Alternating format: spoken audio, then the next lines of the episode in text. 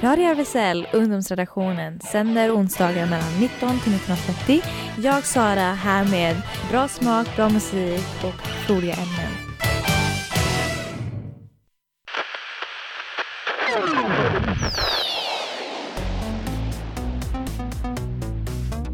Radio RFSL. Ungdomsredaktionen. Från RFSL Malmö. Hej! Eh, detta är Radio RFSL, eh, ungdomsredaktionen. Sara här. Idag har jag en gäst med mig, eh, Nina. Du får introdu- introducera dig själv, verkligen. Jag heter Nina och jag är kvinniska och feminist. Vilket fan är fantastiskt. Så ni som inte riktigt uppfattade det som kvinniska, förlåt.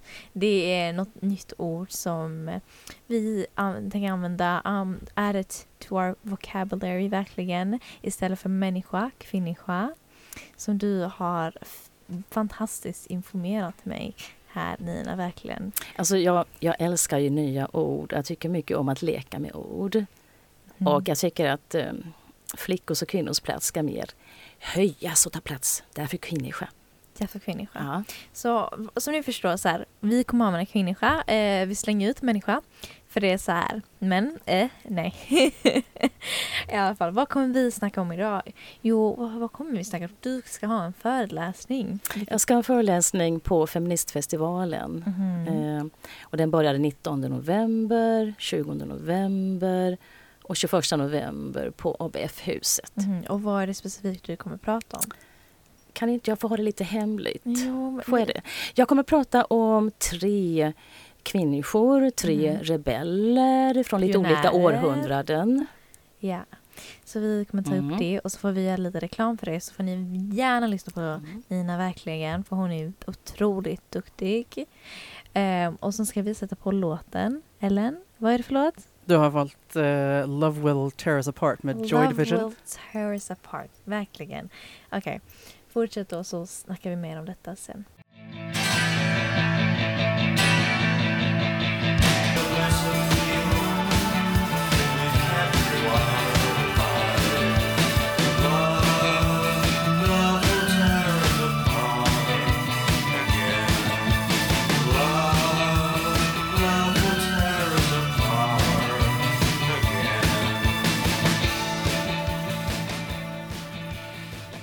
så det var The Joy Division av The Love Will Tear Us Apart, vilken är en fantastisk låt. Men du vet så idag, vi ska komma tillbaka till vårt samtal här. I, och det är fokus på Nina då här. För hon ska göra en föreläsning, vilket jag är väldigt nyfiken på och du vill hålla hemligt, eller? Jag vill ju det, för att jag tycker det är spännande med hemlighet. Men jag kan säga så här återigen att det handlar om tre kvinnor från olika, lite olika århundraden. Men alla tre kvinnorna har tagit plats, de var rebeller och de ville förändra samhället till ett jämlikt och rättvist samhälle. Så lite pionjärer där. Ja, absolut. Verkligen. Pionjärer. Jag tror vi alla har det i oss Mm. lite. Jag kan Mm. verkligen säga att jag är aktiv i mig i detta. Att Mm. Jag vill, hur ska man säga, sätta vägen för andra kvinnor för verkligen eh, kvinnor för att verkligen sätta den här vägen och ge folk rättigheten som de förtjänar. Verkligen, särskilt kvinnor och minoritetsgrupper. Så jag kan verkligen känna, tänka mig in i just det. Och särskilt i den tiden vi lever i så är det väldigt aktuellt att vi måste ta lite det ansvaret. Jag tycker att vi måste ta det ansvaret och ta det till gatorna. Precis som det här franskar. Ja, revolution. alltså ta det till gatorna precis som under den franska revolutionen. Men jag tycker att jag forskar om kvinnans historia och jag tycker att kvinnor är fortfarande i minoritet. Och vi är fortfarande inte fullvärdiga medborgare. Nej. Och jag säger så här, jag har ett nyord till Ja. som jag lånat i och för sig. Mhm. Men jag slutar att tänka att jag, att jag lever i ett samhälle. Jag lever i ett isärhälle. Ja. Därför att vi lever så olika liv. Mm. Beroende på om vi är män eller kvinnor eller flickor eller pojkar. You name it. You name Ja. it. Jag tycker så kvinnor behandlas fortfarande som så andra klass, Mm. eh, vad heter det, citizen. Vilket är inte rätt på något sätt. Och att du vet att vi har i Sverige så mycket klassklyftor nu och att vår lön som kvinna är definitivt mycket mindre än manslön. eh, med samma arbete och eh, precis som du sa innan, för jag och Nina har haft en jättefin vacker konversation innan detta. Eh, men att eh, pension, att det är mycket mycket mindre än vad män får månadsvis. Eh, samma arbete, samma allting men att en kvinna får mycket mindre i pension. Alltså sin överlevnad. För att kvinnan ska överleva, precis. Och för två år sedan var jag på feministfestivalen och där träffade jag LO-kvinnor. Och de hade en mycket deprimerande föreläsning, nämligen att kvinnor förlorar hela tiden från vaggan till graven. Och det sägs ju att en kvinna under sin livstid går miste om typ 3,5 miljon i kronor förlorar hon som en man helt enkelt hovar in under mannens livstid men som kvinnan förlorar. Alltså typ nästan fyra miljoner går kvinnan miste om. Så jag tänker så här, vi går miste om ekonomiskt våra pengar och vi behandlas i vårt isärhälle eh, definitivt mycket värre än män och vi, alltså så här, kulturellt, vårt arbete. Det är så många artister, det är så många pionjärer som inte snackas om just idag. Och det är en väldigt liten andel och den andelen är oftast vita kvinnor. Eh, vita funktionella kvinnor som har, är just de som uppmärksammas mest. Och sen är det väldigt mycket som är väldigt undangömt, väldigt mycket män tar credit för kvinnors arbete. Som nu, alltså här, jag kan ta ett exempel på detta. Fitzgerald. Eh, vi alla har hört om Fitzgeralds, hans böcker verkligen. Men att man har senare fått reda på att hans böcker har skrivits av hans fru och att han har tagit från just hennes dagbok väldigt många eh, paragrafer och historier och berättelser som hon har skapat och han har tagit credit för. Eh, artister verkligen, alltså målare, att kvinnor på något sätt kan inte ses i ett professionellt sammanhang. Eh, men vi kan vara barnomtagare, läkare, men vi kan aldrig vara doktorer eller professor, utan det ges till mannen. Så vi är alltid ett steg, ska man, ett steg under. Ett steg bakom. Ett steg under, precis. Jag tänker att kvinnor i Sverige har haft rösträtt nu i hundra år. Och det säger väl ändå väldigt mycket om att vi har mycket att kämpa med fortfarande. Ja, och jag tänker men så här, för jag snackar om detta, det var hundra år, fast hundra år för vem? För det är ju väldigt så här minoritetsgrupp som inte fick rösta de här hundra åren då, eh, för hundra år sedan. Då är det så här romar för exempel.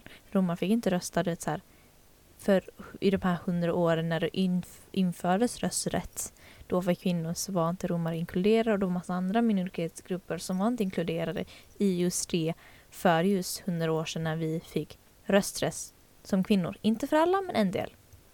Ja, jag kan säga så här att min föreläsning på festivalen kommer ju handla just om att hylla rösträtten. Eh, hylla de här hundra åren och det kommer ju handla om tre kämpande kvinnor som kämpade just för rösträtten och fick kämpa hårt för att få sin röst hörd ute i dessa isärhällen.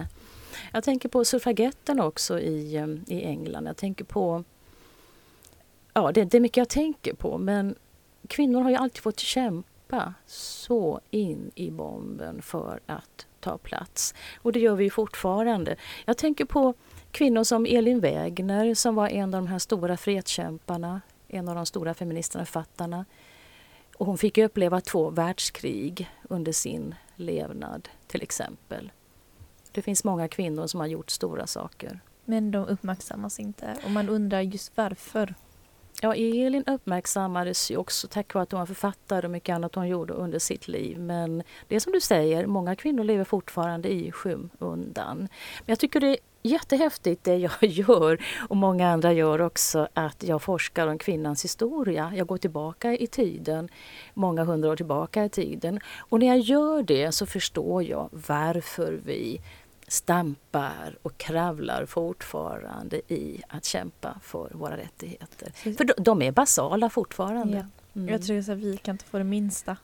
Det minsta för att överleva. Alltså, jag tänker precis det du säger, att man går bak i tiden för att få en slags uppfattning varför samhället är som det är. Det är ett väldigt bra alltså, exempel. Historien berättar väldigt mycket om nuet. Eh, vilket gör att det är väldigt intressant och du som historiker. Men eh, vi får ta detta efter låten då, för Ellen måste stå på och det var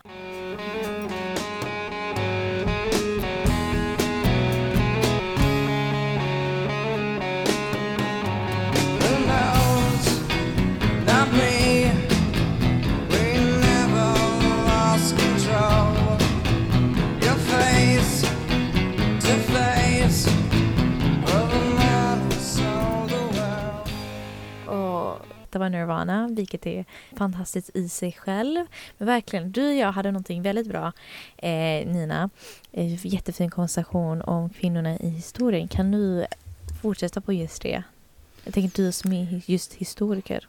Jag har ju forskat om många kvinnor genom vår historia och det är jättespännande. Och samtidigt som vår kamp är jättetradig och tråkig och jättejobbig så är den också spännande och intressant. Och den, det, det, det, finns en energi i kampen och det kan jag inte komma ifrån. För jag tycker det är härligt att vara tillsammans i grupper och sen liksom bli en enda härlig röst liksom där ute i särhället. Som vi kanske kan få till ett samhälle om typ hundra år kanske.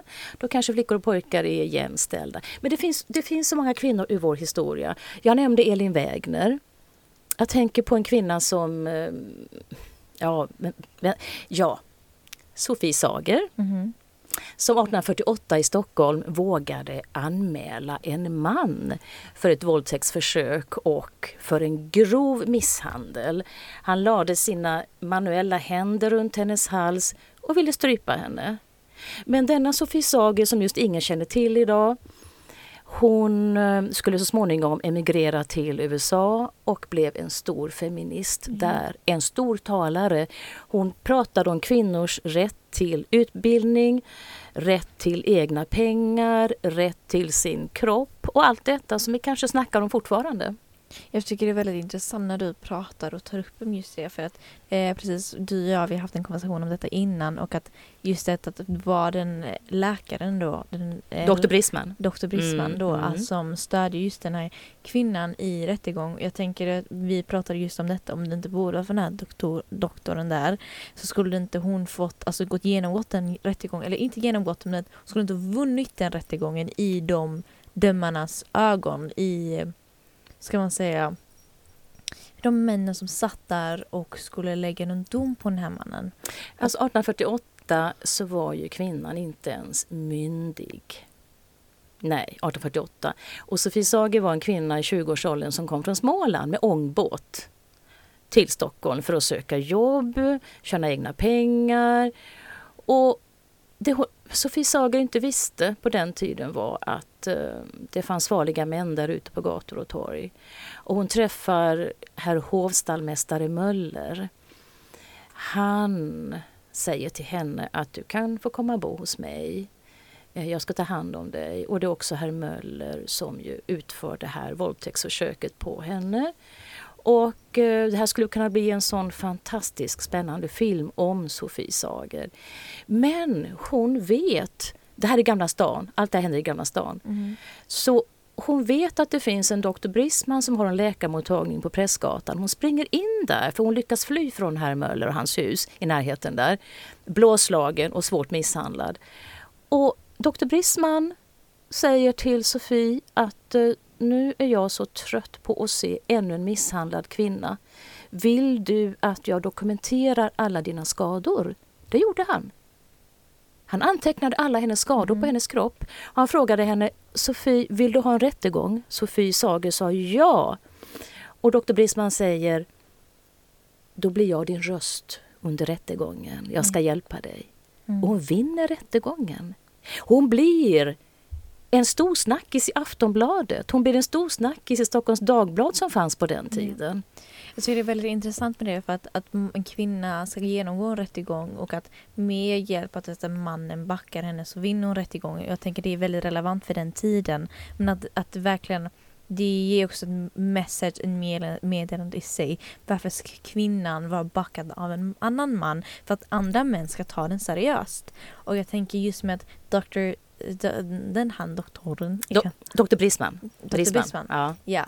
Och att det han gjorde var vad vem som helst skulle behöva göra när en kvinna kommer skadad. Och det är hans skyldighet som medborgare, som person, som individ i detta samhället, i särhället, att ta det ansvaret och ge rätten till den kvinnan. Det är inte någonting som jag tycker man ska lägga på en pedestal. Åh, vad bra du var för att du brydde dig och alla andra inte gjorde det. För jag tror att oftast när vi pratar om det här mannen som är the savior och the knight in shining, shining armor och vi lägger han på en pedestal och vi ger han en titel som han inte förtjänar. Jag tänker att han gjorde vad en annan, som en individs ansvar att göra, att bry sig, att ha handling, att reagera när man ser något sånt allvarligt. Han gjorde det år 1848 i Stockholm. Tänk också på att det var den tiden Ja. då kvinnan inte hade en enda eh, rättighet Mm. egentligen. Och eh, han var ju den tidens riddare Ja. och, och, och gentleman. Men, men det som du säger, utan hans hjälp och hans stöd så hade ju Sofie Sager inte vunnit den här, den här tvisten, den här rättegången. Nej. Och sen blev hon ju förtalad och hånad i de här stora tidningarna. Mm. Och sen var det så också att en herr teaterdirektör Mhm. skrev en förtalspjäs om henne. Han turnerade med sitt teatersällskap runt hela Sverige och hånade henne. Och Sofie Sager, som nu hade fått eh, härlig energi, hon stämde honom och teatersällskapet. Hon vann även den tvisten. Så att från att ha varit ett offer, från att ha varit en eh, konstig ung kvinna från Småland som kommer hit och, och, och, och bråkar med männen i Stockholm, så blev hon en väldigt känd och, och upphöjd person. Hon fick dansa med den tidens prins, Wilhelm på, Sto- på nej, eh, Uppsala slott menar jag. Eh, och det är så få som vet någonting om denna unga kvinnas liv. Sen emigrerar hon till USA i mitten av 1800-talet, 1850-talet, ja, någon gång där. Och eh, blir känd feminist. Ja. Och vi kommer fortsätta med detta men vi ska börja med en sång som Ellen påminde mig. I alla fall, fortsätt du Ellen.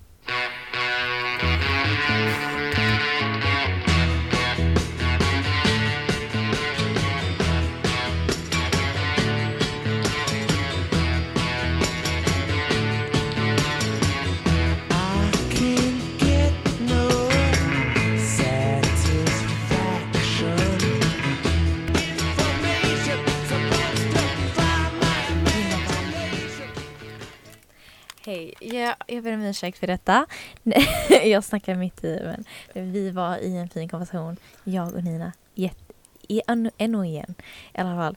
Nej, men just det med det vi pratade om innan med att eh, den här Dr. Brisman och att han tog just det initiativet och eh, var med henne i rättegången då. Och att det är någonting alla borde göra och alla borde ta på sig det som man, tänker jag. Om du vill känna det här, lite så här klapp på ryggen, du vet. Jag gjorde någonting bra så tycker jag att du, tänk, du, ger ska man säga, chansen för kvinnan att tala ut. Att du ger dem det utrymmet, backar, backar ifrån och ger dem det utrymmet att uttala sig. För att det är verkligen det kvinnor förtjänar och det kvinnan har vet du, inte fått möjlighet att göra hittills. Verkligen. Eh, och men just det med att det, det, den, den historien du pratade om var att jag tyckte det var jätteintressant att den personen som utsatte var henne var samma person som skulle skydda henne.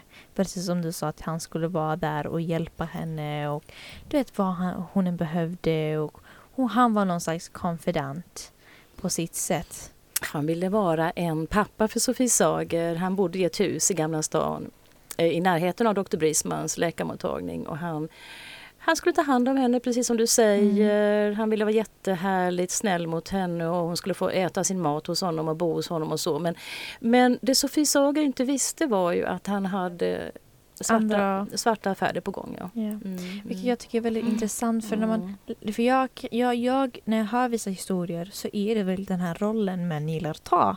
Det är väldigt, hur ska en berättelse vi hör om och om igen och jag tänker att det är verkligen så här kvinnans upplevt hur kvinnor blir utsatta är just på detta sättet att de lägger sig, de ger dem tillgångar, de visar sig upp sig som att de, jag är här för att bry mig om dig, jag skyddar dig. De vill ta den rollen av vad jag är the knight in shining armor, jag är räddaren och jag kommer ta hand om dig, protect you från andra vilsna män. Vilket är lite konstigt i det att du känner att du måste skydda män som skydda män som gör det du gör. Men det tillhör ju den här cementerade Mm. mansrollen. Det är våra könsroller som vi är så fast i fortfarande sen stenåldern. Men jag tänker på, jag ska berätta en sak för dig här. Jag hopp, det, det här är någonting som jag tycker kan låta väldigt litet. Men för mig är det stort. Så här, jag tror det hände för något år sedan. en vän berättade det för mig. Hon var på väg hem en kväll i Malmö här. Och hon närmar sig en busshållplats. Det är mörkt, det är på kvällen. Och när hon närmar sig busshållplatsen så kommer en bil körande långsamt mot henne. Hon tittar in i den här bilen och den man som kör sitter framför ratten och han tittar på henne och han ger henne en blick som att "Äh, du bruden hoppa in här nu va. Mhm. Och min vän ger honom en, en väldigt eh, vresig blick att du kan dra. Mhm. Och så närmar sig min vän busshållplatsen och där står en kvinna och väntar på bussen. Och när kvinnan som väntar på bussen hör min väns steg komma bakom henne så vänder hon sig snabbt om, ser mycket rädd ut och tror att det är en man som kommer och ska göra henne illa. Mm. Hon säger Åh, du vet ju, det händer så mycket i Malmö. Du Mm. vet. Hon tar upp sin mobiltelefon och så ska hon ringa och säga till någon Du, jag är snart hemma, bussen kommer. Mm. Det är den, alltså det är den som man säger, kvinnor kan bara skydda sig själva och skydda andra kvinnor. Jag tror också vi som kvinnor måste ta en ställning att vi ska stå upp där för varandra.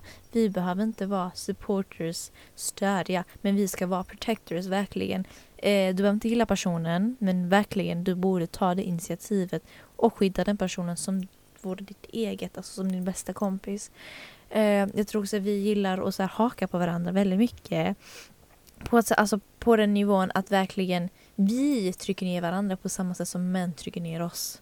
Vi gör nog det och jag skulle önska att vi att vi kände mer systerskap och att vi peppade varandra Mm. och att vi säger till varandra som tjejer och kvinnor och vad vi nu kallar oss för, men att du är bra och du kan mycket bättre än vad du tror. Gör din röst hörd och ta plats där du kan och så mycket du kan. Och därför är det så spännande och intressant att gå tillbaka i vår historia och titta på de lagar och de regler som har stoppat kvinnor eh, och hur viktigt det är liksom att försöka gå över de gränserna på olika sätt. Ja, men jag, jag tänker också på just det att om vi går tillbaka till detta till mansroller. Eh, ja, förlåt, det var Klas i bakgrunden.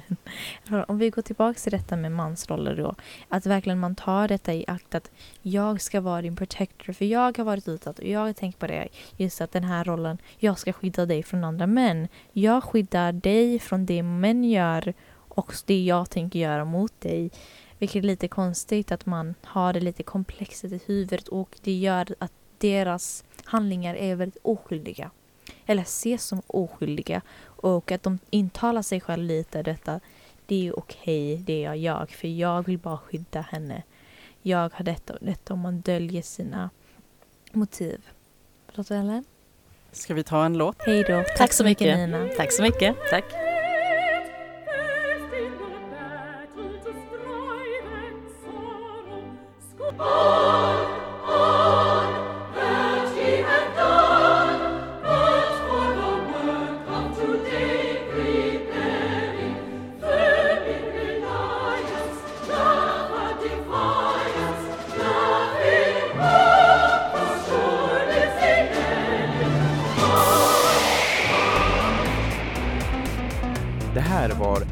Radio RFSL.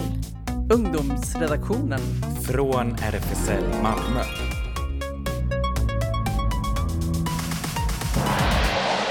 Kolla in Radio RFSL på Instagram och Facebook för mer information.